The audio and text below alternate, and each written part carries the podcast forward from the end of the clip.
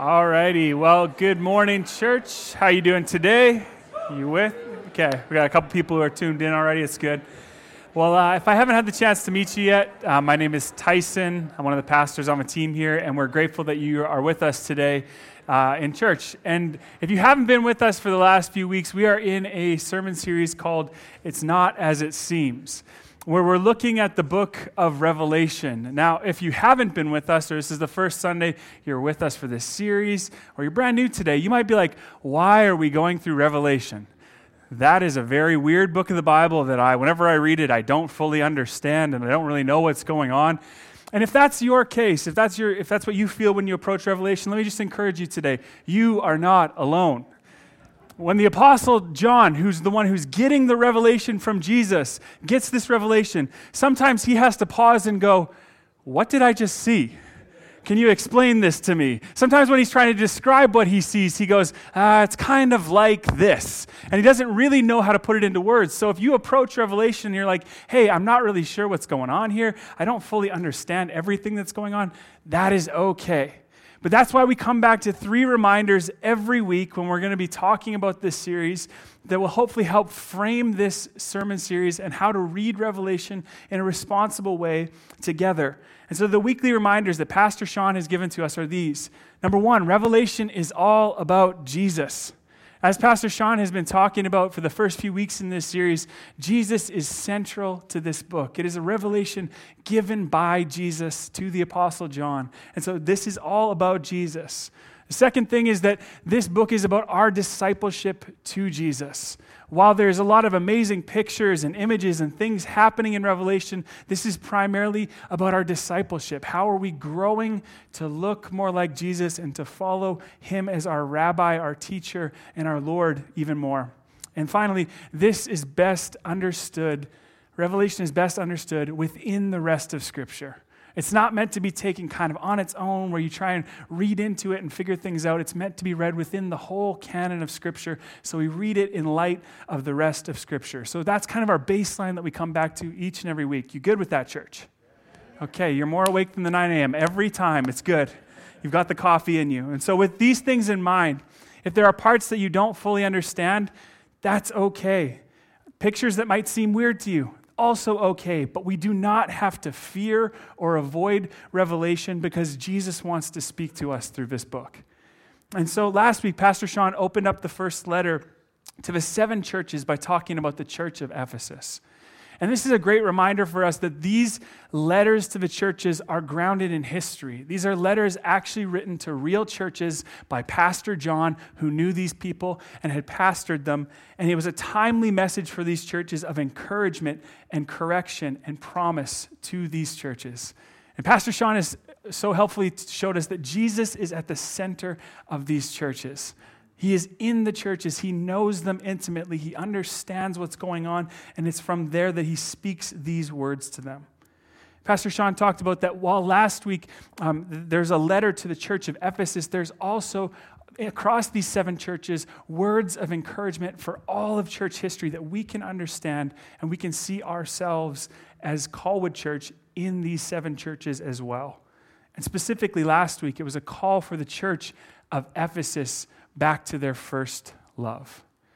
From the outside world, if we were to put it in kind of like modern, uh, modern verbiage, this church had it going on. They had great programs happening. They were reaching out into their community, but Jesus looks at the church of Ephesus and he says, I see your heart and you've drifted from your first love. And that was a, such a gut punch to this church. And they had to take Jesus' encouragement to come back to their first love. And Pastor Sean challenged and encouraged us last week as well for all of us to come back to our first love. To not allow faith to kind of become routine and rote and miss that God desires us to be in relationship and to know Him. And this brings us to our second church that Jesus speaks to in Revelation, the church in Smyrna. Can you say Smyrna with me? That's good. You're, you're, you're killing it already, church.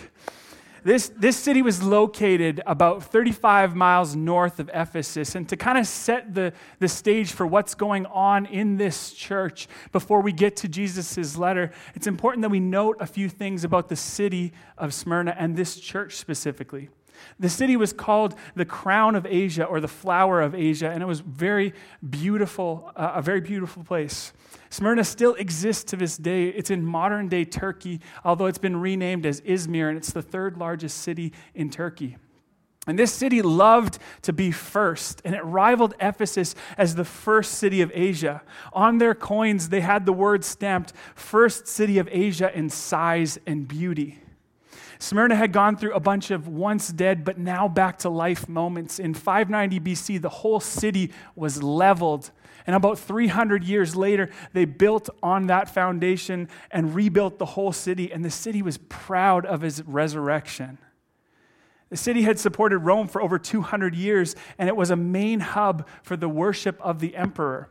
In uh, 25 BC, they won a contest to build uh, a, a, temple to the emperor Tiberius, where yearly people from Smyrna would go in and take a pinch of incense, put it on the altar, and, and burn it, and say, Caesar is Lord. There was a worship of the emperor that was so central to everything that they did that they lived by the motto Rome first in all things. Rome and loyalty to it was a part of everything that happened in that culture, and it infiltrated all things, including business dealings. So, to reject worship of Caesar had significant penalties, including financial penalties, like getting kicked out of trade guilds, which were essential to your business thriving and succeeding. Not only that, if Rome, under the rule of Emperor Domitian, thought that you were a problem or thought that you were a thorn in Rome's side, they had no trouble persecuting you, even to the point of death. There was a political pressure to fit in in that city and to be sold out for Rome. The city also had a very influential Jewish synagogue where me- some members of that synagogue were hostile to this new Christian movement because they did not believe that Jesus was the Messiah that the Jewish people were waiting for. And under Roman law, the Jews were given an exemption where they didn't have to go to the temple and offer that pinch of incense and say Caesar is Lord. And so when these new Christians come along and they're, they're, they're saying we're different than the, these Christians and we're worried about losing our exemption status under this Roman law. And so their, their, standing in this Jewish synagogue was very precarious. They didn't want to associate with these Christians and say, these are a part of our crew, because they believed very different things, but they didn't want to lose their exemption status under the Roman government. And so, what the Jewish leaders in that synagogue did was they said to the Roman authorities, these Christians are problems for you. They started to slander them. They started to, to besmirch their names and say, These Christians aren't a part of us, and they're not worshiping the emperor. There was a religious pressure from the Jewish leaders for the Christians to fall in line and to be sold out to Rome, or else they'd be labeled as troublemakers. And these two forces of political and religious pressure worked together to make life pretty miserable for the Christians in Smyrna. In choosing to follow Jesus, they were ostracized, boycotted, and excluded religiously, socially, and even financially. Their shops were confiscated, their homes were ransacked. And while Smyrna was a wealthy city, the Christians and the members of this church were poor and under significant pressure and persecution. And this is the setting that Jesus speaks these words to out of Revelation chapter 2. Write to the angel of the church of Smyrna. Thus says the first and the last the one who was dead and came to life. I know your affliction and poverty, but you are rich. I know the slander of those who say they are Jews and are not, but are a synagogue of Satan. Don't be afraid of what you are about to suffer. Look, the devil is about to throw some of you into prison to test you, and you will experience affliction for 10 days. Be faithful to the point of death, and I will give you the crown of life. Let anyone who has ears, he, er, ears to hear listen to what the Spirit says to the churches. The one who conquers will never be harmed by the second death. Would you pray with me as we've read God's word? Jesus, I pray that you would help us to see what you are speaking to this church at Smyrna over 2,000 years ago. And that, God, you would open up our eyes and our ears to see and hear what you would speak to us. Open up our hearts to, for the word that you want to deposit into our lives, Lord. And take our time together today, Lord, and help it to be pointed to you. Use my words to encourage, to challenge, and to ultimately sharpen us to look more like you today, Jesus, as we walk out of this place. Thank you, God, for our time together. And we pray all this in your name. Amen. Now, how many people in the room today either have glasses or wear contacts? We got a, we got a high percentage. This is good. This illustration is going to hit. All right as you can see, I wear glasses as well. And I, have been wearing glasses since I was about in the second grade. I remember I was sitting in, in, class one day and I could not see the board. And I was like, what is going on? And so we went and got my eyes checked. And I, the doctor comes back and he's like, yeah, you need glasses. You need them bad. And like to the point where I, I came home with this sweet little pair of Harry Potter glasses. And, and life was never the same. I could see the board finally for once. Like if I was to take off my glasses today, if I didn't know who was sitting in the seats, I probably, like, I know Nikki and Chris are in the front row, but I probably wouldn't be able to tell you. I can't even squint down to like 20, 40 vision. It's not very good. Like, I'm kind of like, if I was born in the Middle Ages, I would be useless. Just my observation. Um, I'm kind of like Velma from Scooby Doo. I can't see anything without my glasses. And so when I put these glasses on, I get to see things in a completely different light. Everything is clear, everything is illuminated. I can see people in the back row. Hey, Jay and Joel, it's good to see you guys. I can see things through a different lens. And what I think Jesus is saying to this church at Smyrna is hey, you can see things naturally, but let me give you a different lens to look at this through. Look at this through my lens. You can see a whole bunch of stuff in the natural. You can see that your businesses are failing because you've been kicked out of trade guilds. You can see that you're being persecuted and your homes are being ransacked. You can see that life is not going very well for you. But let me give you a new set of lenses to see this through, and you can see it from my perspective and see all that is going on. And so Jesus says to this church in Smyrna, here is a lens to look at what is happening to you through. And the first thing that they see is it's worse than it seems. Earlier this week, I was, I was walking to the bathroom, go to, get, get into the bathroom, pull open my drawer, put on my glasses, thinking that I look great. And what am I greeted with when I look in the mirror? A nice new pimple on my face that I did not see before. It was worse than I thought it was going to be when I put my glasses on. And for this church at Smyrna, they put on the glasses that Jesus gives them, and some of the things that they see are actually worse than they know. It is not just religious leaders and political authorities who are against them, but there are actually evil forces behind it all. In verse 9, the Jewish leaders in that city are called part of the synagogue of Satan. And in verse 10, Jesus says that it is the devil himself that is throwing some of them into prison to test them. Do you ever get to parts of the Bible and Jesus' words specifically and go, Oh, Jesus, you didn't pull any punches there? He calls these people a part of the synagogue of Satan and says that it's the devil who's testing them. Now, to these Christians, in your natural sight, you might think it's just your Jewish friends and your neighbors down the street who are persecuting you, or the Roman authorities who are persecuting you. But Jesus is saying to this group if you put on my lens, there's more going on. It's not as it seems, there are things that are, in fact, worse. Your enemy is not just the people that you come into contact with, but there are dark spiritual forces behind the scenes that are influencing them. Ephesians 6:12 puts it this way: For our struggle is not against flesh and blood, but against the rulers, against the authorities, against the powers of this dark world, and against the spiritual forces of evil in the heavenly realms. They may be facing political opposition, they may be facing religious opposition, but those things are being animated and advanced by a spiritual opposition that they are facing. I love the way that Darrell Johnson puts it. The equation is not just the pressure is threatened political leaders and hostile religious leaders. The equation is the pressure they're facing is threatened political leaders, hostile religious leaders, and spiritual forces of evil manipulating both. The same is true for us today. Sometimes it can be so easy for us to see the, the, persecution or the difficulties or the struggles that we face as just being natural. It's just that person being a jerk. It's just my boss saying that I'm a Bible thumper for being a Christian. It's just what the things that we can see with our natural eyes. But Jesus' word to Smyrna is that there's more going on here that you need to be aware of. Behind growing darkness is the prince of darkness. And yes, as a church, we actually do believe that there is an enemy, an evil force who wants to seek to kill and destroy what Jesus has for you and for this world. And we can't forget that today. The first thing that they see is that it's worse and there's evil forces behind what's happening, not just their neighbors down the street. And it gets a little bit more difficult for these people. Jesus says to the church, I'm not going to take you out of it. How many people, when you're in a difficult situation or you have someone opposing your faith, your prayer towards it is, Get me out of this situation? Anybody?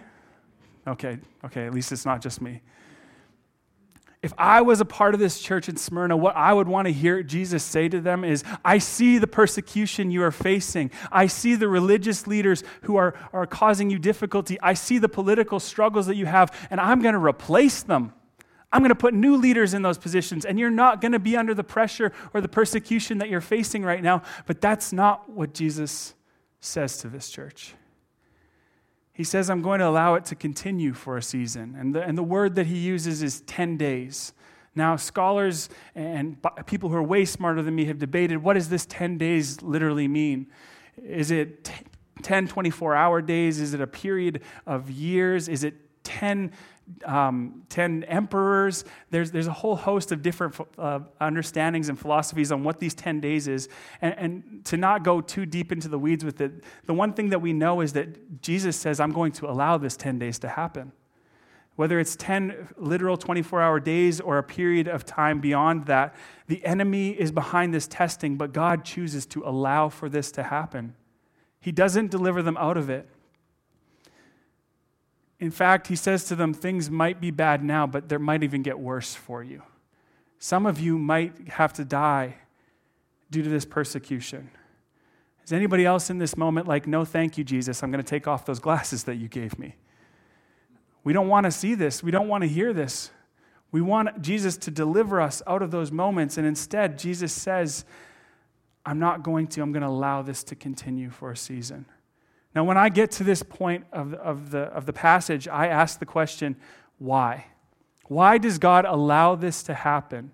Why does God not deliver his church that is under pressure from religious, political, and spiritual forces? Why does he allow it to continue? And our first hint as to why he allows it to continue is actually from the word Smyrna. The, the city's name comes from the word myrrh. Now, if you know the biblical story at all, you know that one of the three gifts that the wise men bring to little baby Jesus is myrrh. And myrrh is a perfume that is used to bring a beautiful aroma, and it's also used to anoint dead bodies before they bury them.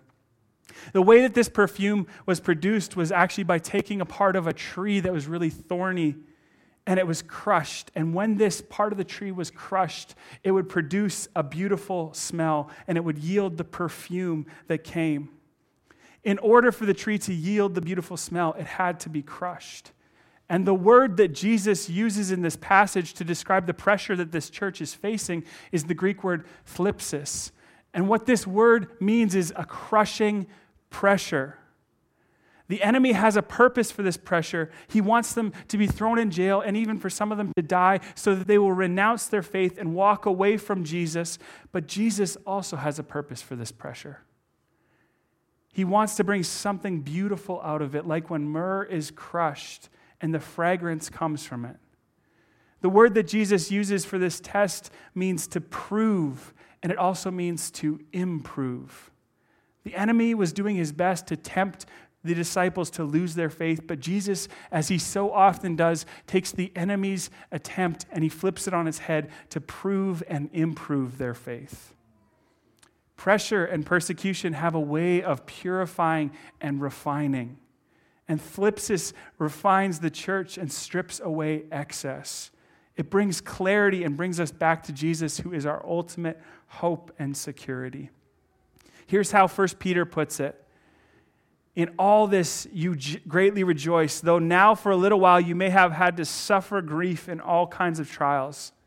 These have come so that the proven genuineness of your faith, of greater worth than gold which perishes, even though refined by fire, may result in praise and glory and honor when Jesus Christ is revealed. Church, spoiler alert, but to be a part of the kingdom of God means that from time to time we are going to face persecution. We are going to face pressure. We are going to face people who, because of the inbreaking of the kingdom of Jesus, do not want that kingdom to come. And yet, Jesus says, I'm going to allow this time of testing to produce something beautiful in you. It'll produce and improve your faith. Things might seem bad and even worse than you expected when you put on my glasses and my lens to see things through. But that's not the only thing that you see. Things are also way better than they seem. And in this short note to the church at Smyrna, Jesus notes at least seven ways things are better than they seem. So let's go through the seven quickly. It's better than it seems because Jesus is the first and he is the last. To a church that loved being first, to a church that loved being important, Jesus slides into the comment section and he writes first. He beats them to the punch. He tells them, okay, does anybody know that? Come on. It's the most annoying thing online when people slide into the comment section. And Jesus does it to the church of Smyrna. It's awesome. He says, Before you were, I was. Before you were ever a city, I was there at the very beginning, speaking the first word, speaking everything into existence. And you may think that slander and gossip and the things that are being said about you have the last word, but Jesus says, I am the last word. He is the first and He is the end. So no matter what is going on in your situation, He is before as your bookend and He is after as your bookend as well. The second thing that's better than it seems is that Jesus has overcome death. For a city that was proud of its resurrection, for a city that had risen from the ashes, Jesus says, I am the ultimate resurrection. I am the one true resurrection. My death made it so that you do not have to fear death. He has triumphed over death, and all of his people will too if they cling to him. The third way that it's better than it seems is that Jesus knows your pain. He says to this church, in Smyrna, I know your poverty. I know your trials. I know your tribulation. He is not a distant king who has created the universe and has just allowed it to go on by itself. He is near to you and he knows. Even though there may still be pain, he knows, he cares, and he will help you carry it. The fourth thing that when we put uh, Jesus' lens on it is that we see you are rich. Even in poverty, even in prison, even in death, you are rich. Here's the way that Romans 8 puts it For you did not receive a spirit of slavery to fall back into fear. Instead, you received the spirit of adoption by whom we cry out, Abba, Father. The Spirit Himself testifies together with our spirit that we are God's children, and if children, also heirs heirs of God and co heirs with Christ, if indeed we suffer with him, so that we may also be glorified with him. Church, look to the person beside you. Look to the person to your left and your right. Tell them you're an heir. You are an heir. you are heirs to a kingdom. Isn't that an encouraging word today, church? To, to all of us, we may think that the church at Smyrna didn't have a whole lot. Materially, they were poor. In a city that was so focused on wealth and riches, they looked to the natural eye poor and that they had nothing going on. And yet, Jesus speaks to this church and says, You want to see what I see? I see that you are rich. You are heirs to a kingdom that is breaking in right here and right now. And you may not think that you have much. You may think that you are poor. But what I see is that you are spiritually rich. In a city that was prosperous and wealthy, where Christians were poor, he speaks a word to them and says, You are rich. And as a brief aside, this is an important note for all of us today. God's viewpoint and his opinion of us matters more. Other people may look at you and say things about you. Other people may label you as certain things, but this is where we have to come back to God and come back to Scripture time and time again and ask the question what does God say first? Because that is what matters most and what grounds us so that when everyone else sees one thing, we can stay secure and firm and know that we are rich even when everyone else calls us poor. The fifth reason that it's better than it seems is that this pressure will not last forever. It's going to go on for 10 days. God is still sovereign over the pressure, it will not last forever. Persecution that was coming against these Christians was from the devil, and it was harsh and it was intense, but at the same time, it was measured and limited by God. It was not going to last forever. And let this just be an encouragement to someone in the room today. If you are going through persecution, if you are going through pressure at work or at school to compromise your beliefs, to walk away from your faith, let me encourage you this pressure won't last forever. It's not going to last forever. There will be an end, and hang on in the in between. The sixth reason that is better than it seems is that you will receive a crown of life. If you are faithful even to death, you will receive a crown of life. When you endure, when you finish running your race, a crown will be placed on your head. Think of like the Summer Olympics when the 100 meter race finishes. Actually, probably more like the, the marathon. But anyway, when the, when the race finishes, a, medal is placed on them. And likewise, in that time period, a crown would be placed on the victor's head.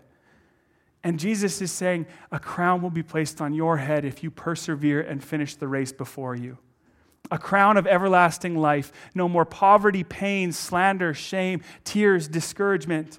Only life with God, with light and joy and love forever. A crown will be placed on your, your head.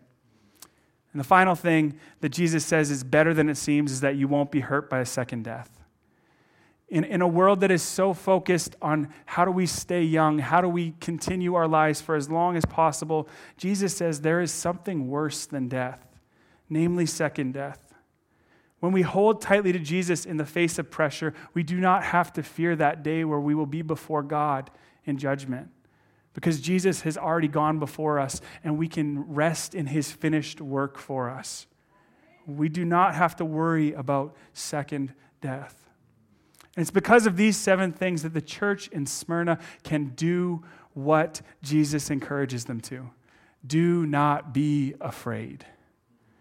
In the face of pressure that is crushing, in the face of persecution that would cause people to quit, Jesus' his word and his encouragement to that church is do not be afraid for that list of seven things that I just read. He is before it all and He is after it all. He has defeated death. He will give you a crown of life. All of those things give us the courage that we can stand on and trust in Jesus that we don't have to be afraid, church. They have a new lens by which to see their situation through, the lens that Jesus has given to them. And as a result, the church in Smyrna chooses faithfulness over fear. And as we draw to a close this morning, I was thinking about a way to try and remember what we talked about. And, and admittedly, this is very cheesy, so bear with me. But when others smear your name, remember Smyrna. I know. I, I told you it's cheesy, but hopefully it stays in your mind. When others smear your name or, or, or say things about you in your workplace, they want to exclude you because they hear you're a Christian or at your school, your professors put you on blast and say, How could you believe in a God who would do this? Or how could you hold on to this rigid or ignorant belief system? When people are smearing your name, look back to the church of Smyrna and let them be an encouragement and a challenge to us. Smyrna reminds us that we are not the first church or the first Christians to experience persecution for our faith. They have walked this road before us, and we can draw strength from looking at our brothers and sisters who went before us and withstood incredible pressure and difficulties, even to the point of death for some of them. Smyrna is an encouragement to all of us. It can be done. You can stand strong. Smyrna, I don't know if you noticed this, but is the, one of the only churches of the seven that doesn't have a word of correction given to it. Pastor Sean last week talked about how there's always going to be an affirmation and a correction and then a promise. Well, Smyrna doesn't have a correction. They stood the test of time. They were tested and they passed the test. They held on to Jesus even when it cost them. Through persecution and pro- poverty, there's a crushing pressure. And the Christians in Smyrna hung on to Jesus. And if we hang on to Jesus as well, there is a crown of life waiting for us, church. And the challenge that Smyrna gives to us is that while we may not feel this type of persecution, where people are actively trying to kill us because of our beliefs and because of our faith, the challenge that Smyrna gives to us is what will you do when persecution comes your way? What will you do when people try and belittle you for being a follower of Jesus? How will you respond when people try and exclude you socially, religiously, politically based on your beliefs? Will it cause your faith to crack and crumble like our enemy hopes? Or will it stand strong and be proven and improved through the pressure? In the middle of pressure, we can sometimes feel for being a Christian. If we put on the lens of Jesus, we can remember the same things that the church at Smyrna was told. Jesus is the first and he is the last. Jesus has defeated death and is alive forever.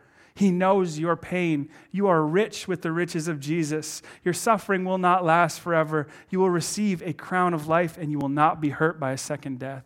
Is that good news, church, today? When others smear your name, remember Smyrna. To Smyrna and to us, Jesus says, Trust me even when you face persecution. Trust me even when you're under pressure. Trust me even when you feel afraid and feel like throwing in the towel on your faith. And if you do, there is a crown of life waiting for you, church. Would you pray with me today?